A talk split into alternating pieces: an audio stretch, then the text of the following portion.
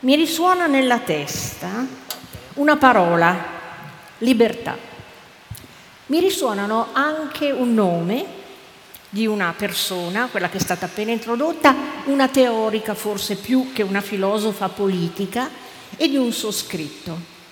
E è, in particolare è un saggio all'interno di un volume collettaneo del 1989 allora voi vedete qui una slide bianca perché si è corrotta nel trasporto e non posso farvi vedere le figure quindi della prima, però poi le altre vengono. E, ehm,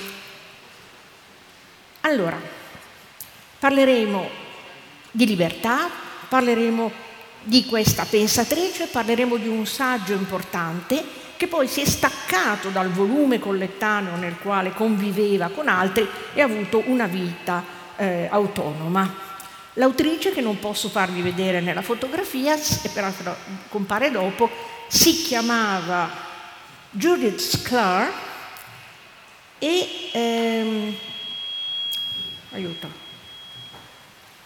Ecco, la quale mette in discussione la libertà subito nella prima parola nel testo che è liberalismo e poi prendono accanto a questo termine posto altri valori, altri sentimenti, appunto eh, la paura. La paura è lì in prima fila nel titolo, il liberalismo della paura. Eravamo nel 1989, quindi la paura non era tanto cresciuta come ai giorni nostri non si era tanto dilatata fino a diventare, come ha detto qualche commentatore, la cifra della nostra epoca, noi figli della paura. E il titolo del saggio è controintuitivo perché dice il liberalismo della paura, vuol dire il liberalismo che libera dalla paura, questo è il senso. E quale liberalismo, quale paura? Adesso prima però vi devo presentare questa autrice perché non fa parte del canone maggiore, come appena detto eh, Daniele Francesconi, che già che lo nomino lo ringrazio di aver accettato questa, che è stata una mia proposta in realtà, e lo ringrazio lui, lui a nome di tutto e di tutti. Bene. Quindi qui la vediamo, la slide, questo è l'itinerario che vi propongo. Quindi vita e opere brevemente, Ehm, poi, ecco, questa autrice che però bisogna dire che negli Stati Uniti è, così, è, conosciuta tanto quanto Hannah Arendt, quindi non è uno scherzo, e poi faremo anche un parallelo tra le due. Parleremo del liberalismo in generale, del liberalismo della paura, quale paura, qual è la paura che ossessiona Sklar e qual è la paura? È la stessa? È la stessa per noi? Ecco, la risposta è un po' a sorpresa e secondo me è il motivo per cui ci è stata dedicata questa pioggia, perché non è proprio ortodossa. Ecco, quindi secondo me sono punita direttamente dal cielo. Ecco, perché quando incontrai per la prima volta gli scritti di questa autrice, una ventina d'anni fa, avevo dato un tipo di risposta Pensavo che la dottrina del liberalismo rimaneva, ma il tipo di paura da cui ci si doveva proteggere non era lo stesso e invece penso che di aver sbagliato e che ci serva, allora come ora, un liberalismo che libera dalla paura. Allora, brevemente sull'autrice, ehm, che era, questo è importantissimo, come definizione, una pensatrice scettica scettica ma non in senso banale, non nel senso che disfattista, noi oggi diciamo è eh, atteggiamento scetticista, come dire senza principi, senza criteri, no, scettico proprio nell'accezione filosofica dello scetticismo antico e poi nella ripresa di Montaigne, Montesquieu, è di dubitare. Quindi l'attività dello scettico non è quella di rifiutare tutto, è di affermare valori, come la libertà, con la convinzione però che non bisogna mai darli per scontati, che non bisogna adagiarsi eh, sulle rose, ma sempre sorvegliare, sempre controllare. In particolare per quanto riguarda la libertà, di fronte alle tendenze autoritarie e paternaliste, perché questo è il senso e la paura della paura di Sklar. Allora come divenne scettica e la sua autobiografia molto brevemente, queste sono due foto giovanili eh, di una persona che era nata a Riga in Lettonia da famiglia ebrea nel 1928. Eh, ebrei tedeschi, parla come prima lingua il tedesco, studia in tedesco e, e vive questa vita a Riga, allora in contrasto in fondo tra la famiglia liberale e non convenzionale e l'ambiente gretto e antisemita che la circonda. Quando la ragazzina ha 11 anni, la famiglia, siamo nel 1938, decise di trasferirsi, di scappare e dapprima in Svezia, poi in Giappone con la transiberiana, ve lo immaginate in quegli anni. Ecco. Poi dal Giappone in Canada e finalmente la famiglia si stabilisce a Montreal. E alla ragazzina rimane un amore particolare per l'umor nero dopo tutte queste avventure di viaggi. Comunque arriva all'Università di Harvard come graduate student dopo aver frequentato il triennio, diciamo così, a Montreal. E, e lì rimane, rimane a Harvard tutta la vita, compie gli studi, poi ha una cattedra, insomma, e si sposa anche, si sposa con un dentista eh, ebreo. Lei si chiamava, non ve l'ho detto, originariamente Judita Nisse. E questa è la N che sta in mezzo al suo cognome americanizzato, Judith Sklar, perché quello lì, anzi quello là, è il signor Sklar, che era un dentista ebreo, anche lui, e di cui Sklar dice il matrimonio con questo signor Sklar è la cosa più intelligente che io abbia fatto, ha onore. Ecco, anche se poi la Harvard di quegli anni non era un luogo così ameno come uno potrebbe immaginare, perché era una società molto snob, era piena l'università di studenti ricchi ma ignoranti e arrivisti, eccetera. E la povera Judith Scott che faceva la professoressa in realtà veniva invitata dalle mogli dei professori alle sedute di cucito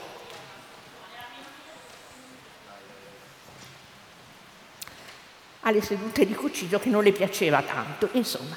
Comunque diventa assistente, ricercatrice, poi eh, docente, poi addirittura diventa eh, presidente della Società Americana di Scienze Politiche, prima di morire per infarto nel 1992, che doveva ancora compiere 64 anni, quindi una persona, eh, insomma, giovane.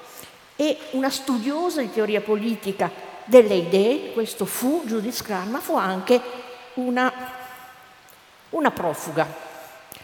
Una profuga che viene accolta dalla società americana, riesce a raggiungere questi livelli altissimi che non sono così facili, una persona devota alla causa, non femminista, così si definisce lei e così in fondo si definiva anche eh, Hannah Arendt, però nemmeno una ista di niente, perché proprio il suo scetticismo le impediva di sottomettersi a un sistema di pensiero collettivo.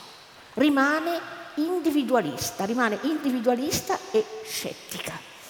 E però con una, se volete, convinzione, con una devozione profonda alla patria di adozione. Diventa cittadina americana, diventa più americana degli americani e continua a parlare, per esempio, in termini noi, noi americani, ma veramente sei, però se andava bene così andava bene. E, eh, ecco, e vedeva però negli Stati Uniti, era abbastanza critica da vedere, il paese di, di elezione, di scelta dei vizi comuni, questi vizi che non sono i vizi della tradizione cattolica, ma sono eh, appunto ipocrisia, snobismo, infedeltà, ma soprattutto il vizio supremo, questo è importante perché è un punto centrale della sua dottrina, il vizio supremo che è la crudeltà. La crudeltà è il peggiore dei vizi e la crudeltà viene praticata, veniva praticata negli Stati Uniti attraverso quella forma terribile della schiavitù che è nota a Ska dopo di lei lo notiamo anche noi, ma insomma eh, è questa um, terribile uh, istituzione diciamo, che si coniuga con la democrazia, cioè la prima democrazia del mondo moderno, la democrazia degli Stati Uniti, vive sulla schiavitù, come la prima democrazia del mondo antico, nelle polis antiche, vive sulla schiavitù. Eh, questa cosa non se l'era chiesta nessuno prima che arrivasse lei a, a, porsi questa sua domanda. E un'altra domanda che si pone, essendo lei esiliata, dice ma gli esiliati, i profughi, a chi devono fedeltà? Perché uno che nasce nella madre patria, insomma la patria, dice beh, ho fedeltà alle leggi, alle istituzioni del mio paese. Ma qual è il paese dei rifugiati? Qual è il paese dei profughi? Eh, il nuovo luogo di residenza. Perché appunto gli esiliati non possono fare quello che fa la gente normale e comportarsi così, dando la sua lealtà politica al paese dove nasce. Allora cita il caso per esempio di Willy Brandt, Willy Brandt, poi divenuto primo ministro eh, tedesco, durante la guerra vive in esilio in Norvegia, acquista la cittadinanza norvegese, praticamente entra in guerra contro la Germania e sostenendo che aveva tenuto fede alla vera Germania. E poi quando ritorna in patria prende anche posizioni ovviamente politiche di rilievo. Però ci sono stati tanti anti-ebrei tedeschi che non hanno ritenuto di avere motivi di lealtà verso la Germania anche dopo la caduta del nazismo. Qualcuno tornò ad Orno, qualcuno non tornò. Hans Jonas e soprattutto Hannah Arendt. E ma Sclardi giustifica, i rifugiati espulsi non hanno più un obbligo politico nei confronti del paese che li ha espulsi e sono paragonabili ai neri, agli schiavi in particolare, perché viene perpetrata su di loro un'ingiustizia grave come la schiavitù. E così, per questo ho messo questa immagine che la ragazzina e poi la donna deve essere sentita come una schiava per poi dare tutta la sua devozione, la sua realtà alla nazione che l'aveva accolta. Quindi mantiene con i luoghi di origine la conoscenza delle lingue, eh, il tedesco, il lettone, eh, il francese, però poi adotta completamente la lingua eh, inglese. E adesso, come dalla scaletta, il saggio sul liberalismo della paura. Allora, la teoria contenuta in questo saggio è che il primo diritto non è il diritto alla vita, è il diritto a essere protetti dal primo vizio. E il primo vizio, come vi ho detto, non è la superbia, ma è la crudeltà. E questo lo spiega, eh, eccolo qua, eh, lo spiega nel, nel libro Vizi comuni che io ho prefato alcuni anni fa e i diritti dovrebbero essere tutti insieme indirizzati a proteggere l'uomo dalla crudeltà, è il più crudele dei mali, e perché la crudeltà ispira la paura e la paura distrugge la libertà. La paura distrugge sempre la libertà. Questo non vuol dire che non ci debba essere all'interno del sistema liberal democratico la coercizione e che debba in alcuni casi anche incutere paura. Io so che se vado a rapinare una casa eh, ho paura di essere eh, preso e giustamente punito. Quindi questa paura della trasgressione è lecita anche nel sistema più liberale e democratico, ma non di più.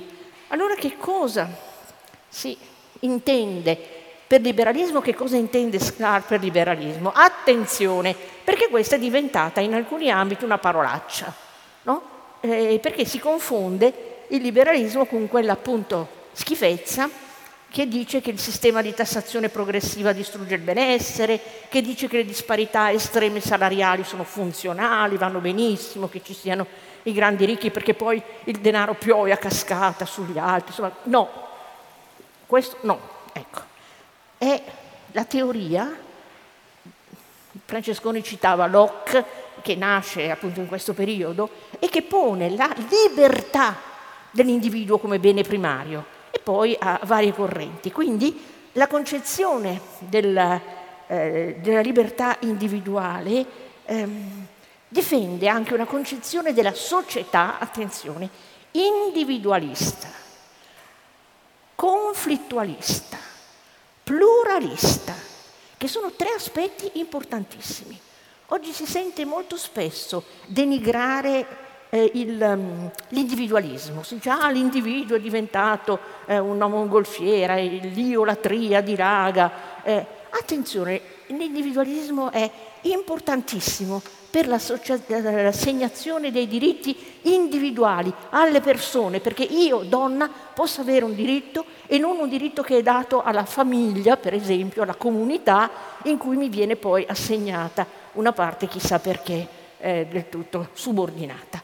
Ecco, quindi è anche una teoria dei limiti del potere che sostituisce al principio dell'obbedienza, di cui anche in questo festival si parla, che qualcuno difende in termini bonari, io invece vengo dalla scuola, l'obbedienza non è più una virtù, eh, quindi eh, dico subito.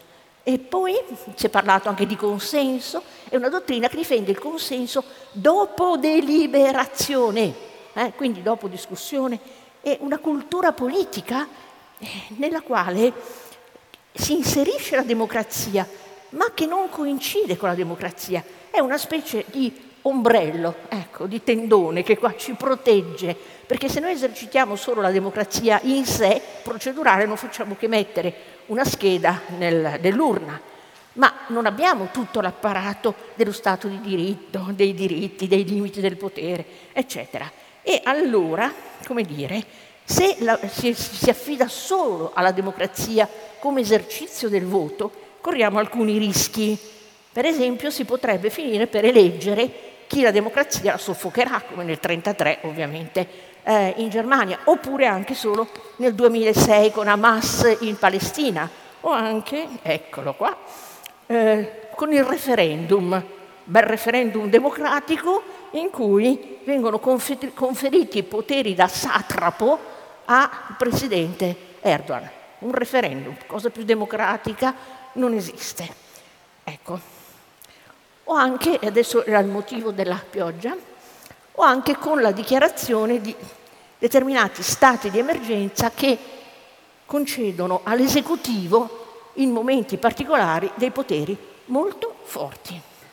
Eh, e i poteri, e questo, in questo eh, Sclar eh, come dire, concordava con Montesquieu, che è uno dei suoi santi scettici, la separazione dei poteri è fondamentale e molto più efficace della Costituzione mista di cui si parlava ai tempi di Montesquieu. Ma se non c'è opposizione, se il potere esecutivo e il potere legislativo coincidono, come in questo momento, e non solo in Italia ma anche in molti altri paesi, la separazione dei poteri perde di energia. Se non c'è quella cosa fondamentale che è l'opposizione, un'opposizione forte, seria, eh, importante, si squaglia questo principio che è fondamentale per garantire la libertà dei cittadini.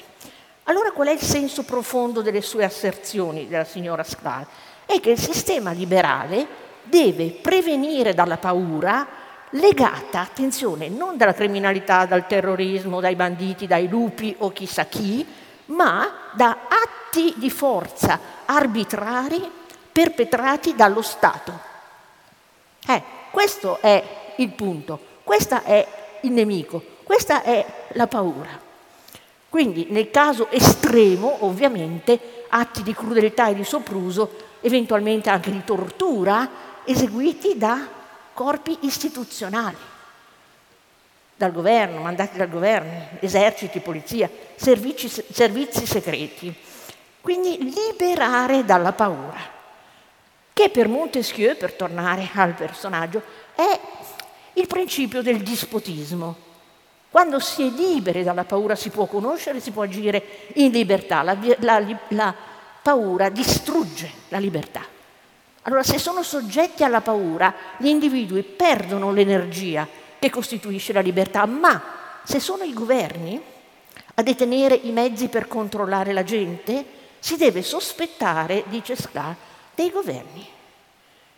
E ci se ne deve anche indignare, soprattutto se generano eh, paura non giustificata e il problema nostro contemporaneo è che mentre Montesquieu diceva la paura è il principio dei governi dispotici, noi ci troviamo in una situazione per cui la paura eh, è una propensione delle democrazie, delle democrazie moderne. E questo è un paradosso che in qualche modo bisognerebbe sciogliere, ma io non posso farlo in questo momento. Nella costruzione di Montesquieu eh, la paura era il principio del dispotismo, mentre il principio della democrazia era, dice lui, la virtù. E, e qualche cosa è cambiato. Ma ripeto, ve lo posso solo accennare e ci penseremo e andremo avanti con il riassunto del saggio, il liberalismo, che libera dalla paura. Eh, dunque, ecco, io non vorrei superare le 11, forse lo faccio, ma cerco di non farlo. Ecco.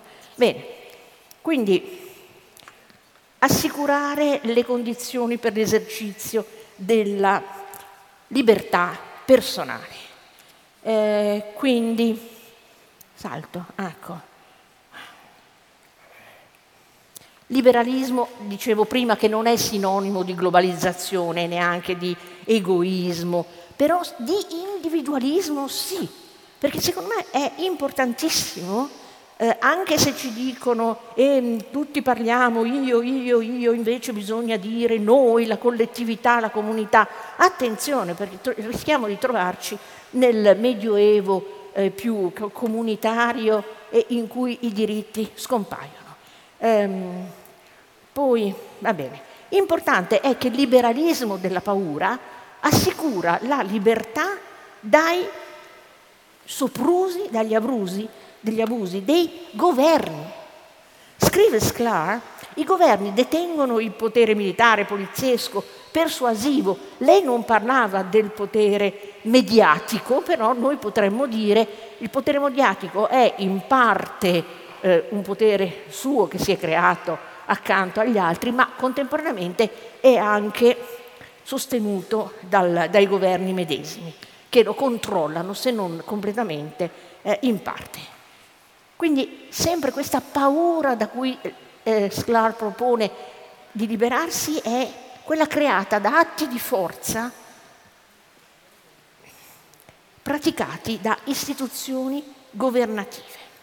Quindi abbiamo bisogno di quel liberalismo perché ci difenda dal potere dello Stato, del governo e dei poteri che essi possiedono sulla vita dei cittadini. Quindi un potere che ci protegga da chi, per esempio, con allarmante sicurezza eh, ritiene di sapere che cosa sia meglio per i cittadini. Questo si chiama paternalismo. Quando il governante ti dice che pensi mi, mi riferisco così persona, ehm, e perché io so meglio di te qual è il tuo bene, questo vuol dire privare le persone di autonomia e di responsabilità e farle rientrare nei ranghi dei minori. Molte persone sono felici di entrare nei ranghi dei minorenni, si allineano subito e dico sì, sì, scegli per me, dimmi qualche cosa devo fare. E per esempio difendersi dal fatto che ci sono persone che pensano di individuare con disinvoltura le graduatorie tra i diritti, le priorità tra i diritti. Perché lo dico? Perché individuare priorità gerarchiche, qual è il primo diritto, non è assolutamente una cosa scontata, è un problema difficilissimo che si dibatte all'interno della giurisprudenza, si dibatte all'interno della filosofia politica perché? Perché nel momento in cui ci siamo laicizzati e abbiamo smesso di affidare alla divinità o alla natura queste definizioni, che Dio mi dica qual è il primo valore, allora bon, non lo devo cercare, ma se lo devo cercare da me, non è un problema semplice. Potremmo immaginare di mettere in una prima triade più in alto vita, dignità, libertà ma che cosa viene prima?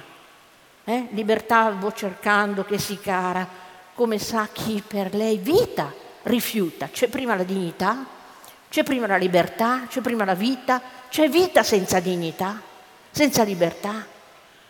Allora, se Dio è morto, non è che tutto è diventato, per, che tutto è permesso, è che tutto è diventato dannatamente più complicato, più difficile. Allora che cosa fa Sklar? Eh, genericamente mette i diritti al primo posto perché ciò impedisca che in nome del bene comune possano essere emanate leggi contrarie ai diritti. Perché dice Sclar, la legge, certo che la legge è bellissima, Antigone, Creonte, tutta quella storia lì, ma la legge può garantire le peggiori ingiustizie. E di nuovo l'argomento è quello della schiavitù, eh, notoriamente eh, che era protetta dalle leggi dei paesi. La legge può garantire l'inferiorità delle donne, l'impossibilità di iscriversi all'università e di fare un sacco di cose, vedete cosa sta succedendo in Afghanistan. E la schiavitù è la negazione assoluta dell'uguaglianza dei diritti politici, è il summum malum dal quale deve liberare il liberalismo. Allora la nostra autrice ha come interesse principale quello di allertare da governi autoritari, dall'ingiustizia. E ha un procedimento che chiamiamo negativista, cioè invece di partire dalla ricerca del bene, della giustizia, alla ricerca del male e dell'ingiustizia. No? Cioè, e ha scritto un libro molto bello che io consiglio, che si chiama I volti dell'ingiustizia, che Feltrinelli ha tradotto nel 2001 e farebbe bene a ristamparlo, qualche altro editore a ristamparlo. Eh, I volti dell'ingiustizia. Quindi lei in realtà va alla ricerca della giustizia, ma partendo dalla sua negazione. E bisogna partire dal male, dall'ingiustizia, dall'abuso, dal sopruso dei governi. Attenzione perché questo, scusate, questa linea, se portata all'oggi, alla pandemia, agli interventi, alle misure, eccetera, fa sì che qualcuno dica e abbia detto, ah ma voi critici, io mi ritengo critica ovviamente, ma voi critici pensate che Speranza sia il dottor Mengele, Goebbels, scritte, parole testuali scritte. Ecco, no, nessuno pensa queste cose, ma quello che si pensa è che dal punto di vista scettico bisogna sempre stare in guardia. Il prezzo della libertà è l'eterna sorveglianza, sempre, sempre, sempre stare sotto, stare sotto, non lasciare mai eh, perdere il, il, problema. Ecco, e quindi chi per, per Judith Sklar essere ingiusti è qualcosa di più e di peggio che non essere giusti, che non essere giusti. Per esempio chiudere gli occhi di fronte ai soprusi, alle ingiustizie, per esempio quelle che oggi fanno sì che la forbice tra i, i ricchi e i poveri si sia enormemente allargata. Di fronte ai guadagni stratosferici di Amazon e delle industrie farmaceutiche, ecco, io ho parlato recentemente alla radio con il ministro svizzero, io lavoro in Svizzera, vivo in Germania, è tutta una cosa complicata, e, e, e dicevamo, per esempio, ma signor Ministro, guardi che il capo di Amazon si è fatto la stazione spaziale nel salotto di casa sua, forse con guadagni, no? E dice, ma è un effetto collaterale, non c'entra, non c'entra, quindi non si può tassare Amazon con un millesimo di, di, di, di, per ogni consegna che fa in modo tale che i suoi lavoratori guadagnino un po' di più, no, è un effetto così ce lo siamo trovato come ci siamo trovati il fatto che le industrie abbia, farmaceutiche abbiano questi guadagni stratosferici. Vabbè, non devo dire queste cose e quindi la posizione negativista, dicevo, eh, tiene conto dei cosiddetti mali minori e su questa cosa io devo assolutamente dire qualche cosa, ma prima, così vi lascio la tensione, dico qualcosa sul confronto Arendt-Sklar. Eh, Bene, allora, Judith Sklar è di 22 anni più giovane eh, di Arendt e però vi dicevo, negli Stati Uniti praticamente sono le due eh, filosofe pensatrici più in alto nella scala. E, ehm, e Sklar si confrontò tutta la vita con Arendt, mentre Arendt pare che non abbia molto considerato la sua più giovane collega, ma si può anche capire, per carità. Ecco. e eh, l'aveva vista, ascoltata negli anni 50 nei seminari organizzati e, e ha scritto vari articoli e riferimenti su Arendt. Allora, ce n'è uno che mi ha colpito, avendo io fatto il liceo classico come Anna Arendt, eh, e invece la Judith Clark, insomma, aveva fatto le scuole prima a Riga e poi era finita in Canada, dove il greco e il latino non gliel'hanno insegnati. E quindi c'è una sorta di ammirazione per la formazione di Arendt e anche una forma di, come dire, di gelosia forse, un rimpianto, però getta delle accuse forti, la, la, la, ne fa un'epigona dell'esistenzialismo tedesco, soprattutto una romantica. Anna Arendt come romantica perché esaltava il genio, perché eh, pensava per opposizioni assolute, dice lei, per dicotomie, eh, buoni, cattivi, senza sfumature, perché Anna Arendt pensava che nessuno avesse eh, pensato la politica in maniera così chiara come i greci e, e i romani? Perché era una metafisica, perché usava paroloni come Weltempfremdung, Sinnesverlust, questa cosa dice Sklar che non ci interessano. E, eppure avevano anche tante cose in comune, perché erano entrambe ebree, entrambe cresciute in città sul Baltico, Riga e Königsberg, dove la Arendt eh, si trasferì con la famiglia dopo aver lasciato Hannover dove era nata. E mm, erano state entrambe assorbite dal sistema statunitense, eh, entrambe si, aspi- si, ispiravano alla storiografia antica, meno Sklar, entrambe studiavano i moralisti francesi, i romanzi moderni, eppure si crea una frattura tra, tra le due e, mm, ecco, e Sklar si schiera più dalla parte della teoria della giustizia, del liberalismo egualitario di Rawls che non del eh, repubblicanesimo liberale di Arendt. E vengo ora per cogliere proprio, se possibile, l'argomento di Sklar eh, alla, al problema della paura.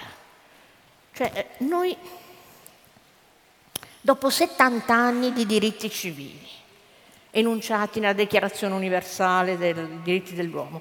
La nostra paura principale è quella del potere arbitrario degli stati e dei governi? E questa è la nostra paura, che la polizia ci perseguiti, che i governi ci diano ordini arbitrari?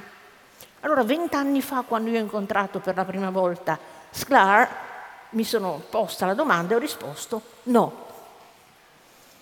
Fino agli inizi degli anni 20, 2020, avrei risposto che non viviamo in regimi autoritari e paternalisti, che viviamo, vivevamo nella Felix Europa e avevamo abbastanza fiducia nelle istituzioni. E, e nonostante alcuni tentativi di rafforzamento di poteri, di poteri dell'esecutivo, eh, soprattutto in alcuni stati dell'Europa centrale.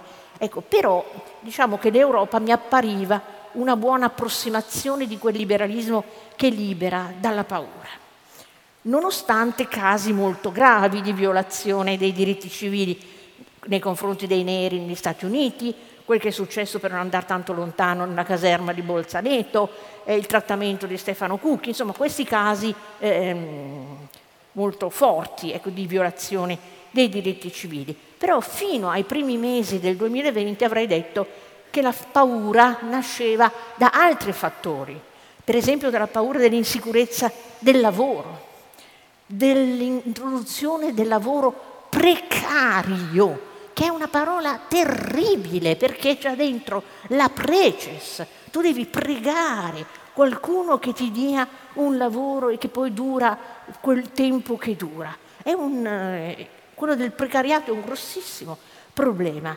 Avrei parlato di paura del terrorismo, della criminalità, ma siamo... Quali sono i pericoli di questa società della paura in cui viviamo? Sono, in realtà sono, sono pericoli di due tipi, sono i pericoli del um, esterni. Quindi di che cosa abbiamo paura? Del terrorismo, delle guerre, dei crack finanziari, della criminalità organizzata, dei dissesti ambientali, ma poco. Adesso cominciamo, insomma, ad avere un po' di paura perché vediamo delle cose, però non è la paura principale. E allora che, di che cosa alcuni invece hanno paura? Hanno paura delle, dei fattori che minacciano le istituzioni e la pratica della democrazia e i diritti della libertà. E per dirla in termini molto espliciti, eh, nel primo caso si ha paura dell'epidemia, della pandemia e solo di quella. E nel secondo caso si ha anche paura della sorvegliansa, del controllo, delle misure. Quello che si è moltiplicato nel mondo dopo la, torri, l'attentato alle torri. È, è, diventato sempre più scatenato e, e pensiamo al... Veramente avevo un riferimento a Remo Bodei che non posso non dire, perché pensavo al primo... Ah!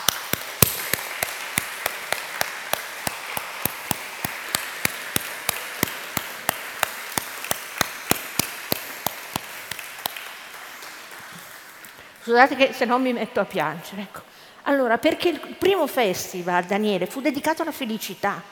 È, è straordinario. Uno fe- dedica un fe- il primo festival che non si sapeva cosa sarebbe successo e ben il giorno stesso, il giorno prima, eh, l'attentato alle torri. Io non c'ero in quel primo festival, Danny al secondo. E mi sono sempre chiesta come, come riuscirono a reagire. Vabbè, Maremo era straordinario e quindi... Eh, e come si fa a fare un festival? Va bene, niente, ho finito.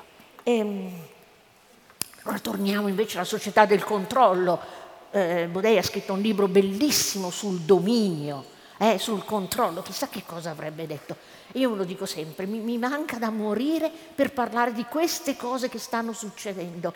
E, e, e peraltro va bene e, ehm, le telecamere, le telecamere installate dappertutto, i fari, queste cose tremendissime che mi hanno portato a scrivere un libro sul buio, di lode del buio contro queste eh, illuminazioni che servono per la sicurezza. Siti, la soppressione dei siti web, i, gli, gli, elenchi dei cittadini sospetti, le denunce dei vicini, le chiavi d'accesso segrete, i controlli delle biblioteche per cui vanno anche a vedere che cosa io mai ho eh, preso in prestito dalla biblioteca, troveranno tutto quello che è stato scritto su Judith Clark negli ultimi vent'anni, perché ovviamente. E, ehm, allora però questo controllo, eh, questo controllo che in parte dovrebbe oggi al momento controllare l'epidemia, che diventa un controllo generale, un attentato alla libertà individuale.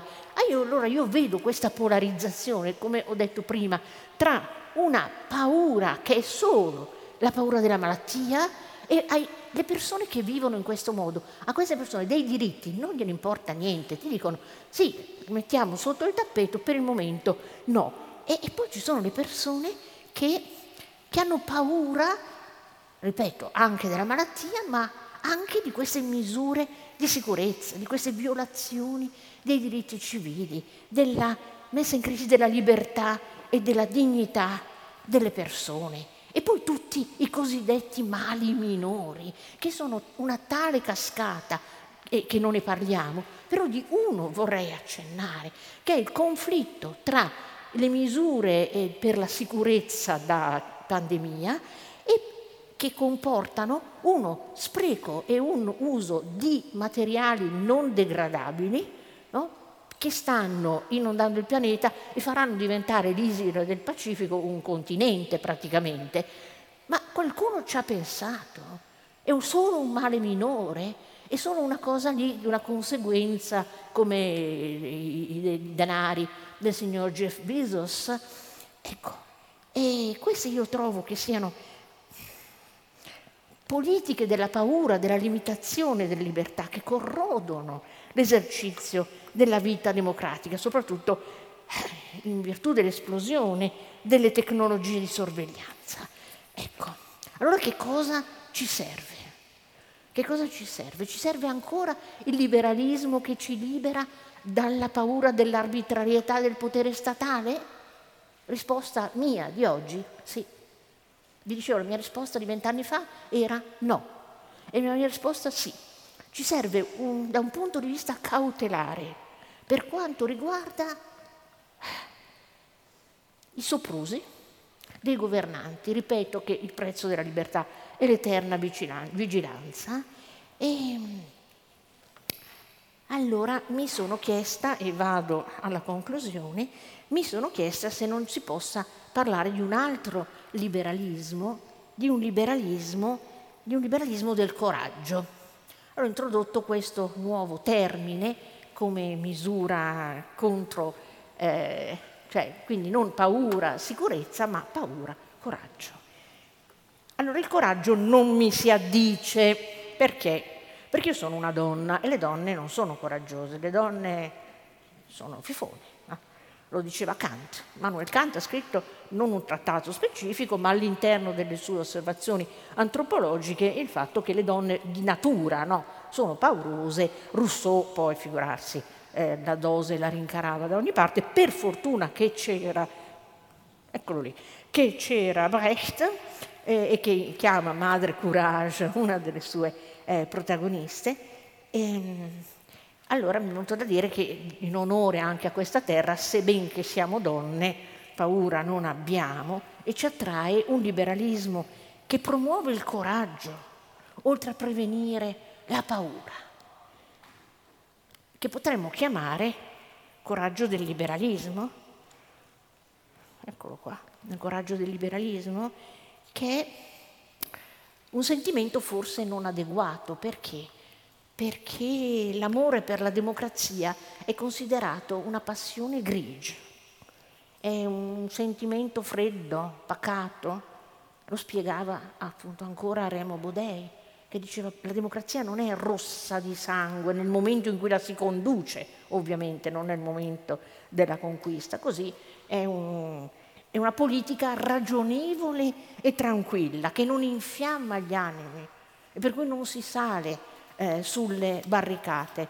Mi viene in mente estemporaneamente un, un, un apologo di Friedrich Dürrenmatt, eh, Ercole e le stalle di Auges, nella quale il paese della, della, della, dell'Elide è invaso dal liquame, dal letame delle stalle del re e cosa fa? Il re chiama l'eroe e chiama Ercole, il quale arriva con la scopa, insomma i cannaletti, eccetera, e succedono varie cose come sempre nelle commedie di eh, Dürrenmatt, ma alla fine si capisce che sono gli abitanti dell'Elide che ognuno con la scopa e il forcone devono pulire il proprio paese, perché la democrazia è l'esercizio quotidiano di, dei diritti, dei doveri, delle attività che, eh, che sono indispensabili. Quindi non una passione che spinge sulle barricate, però io mi dico che il liberalismo sarebbe impensabile senza il coraggio e, e che le soluzioni contemporanee che propongono di sacrificare la libertà alla sicurezza per preservare dalla paura, inculcando paura, insistendo sulla paura, eh, abbiate paura, quante volte ce lo siamo sentito dire, abbiate paura, snaturano i caratteri fondamentali del liberalismo stesso. Soprattutto la versione, vi dicevo, a cui mi sento di aderire, che è quella del liberalismo egualitario, no? in cui c'è una forte componente di giustizia e di eguaglianza. E quindi preferisco individuare nel coraggio, nel semplice coraggio, di darsi autonomamente norme e regole per contratto, per consenso, parola che anche qui è stata sviluppata, dopo dialogo, deliberazione. Questa è una cifra della modernità, questa è una cifra di adultità e di maturità. E allora qui un'immagine, scusate, ma io quando sono in Italia sono stata adottata dalla provincia del Verbano Cusossiola, che è su sul Lago Maggiore, eh, e e qui c'è un personaggio, lo vedete, la prima di quella fila di partigiani che stanno andando a morire. È una donna, è l'unica donna dei 42 martiri di Fondotoce. Ecco, si chiamava, Cle- scusate mi vengono tutti i brividi, si chiamava Cleonice Tommasetti e quando devono eh, andare, devono uscire, devono, faranno una camminata di 12 chilometri prima di arrivare al luogo dell'esecuzione e dice coraggio, coraggio, andiamo a morire per il nostro pensiero, per la libertà. Ecco. E quindi è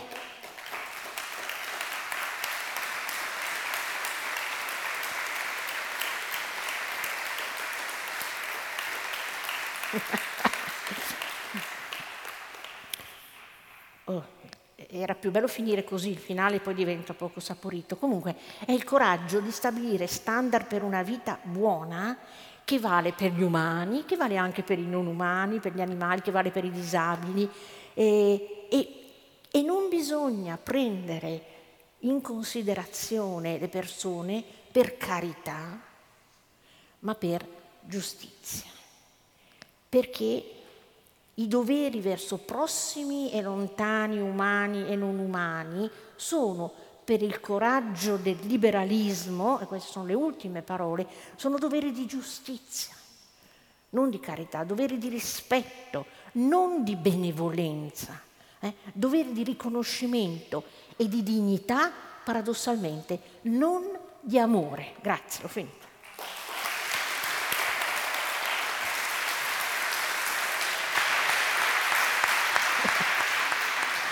Bye-bye.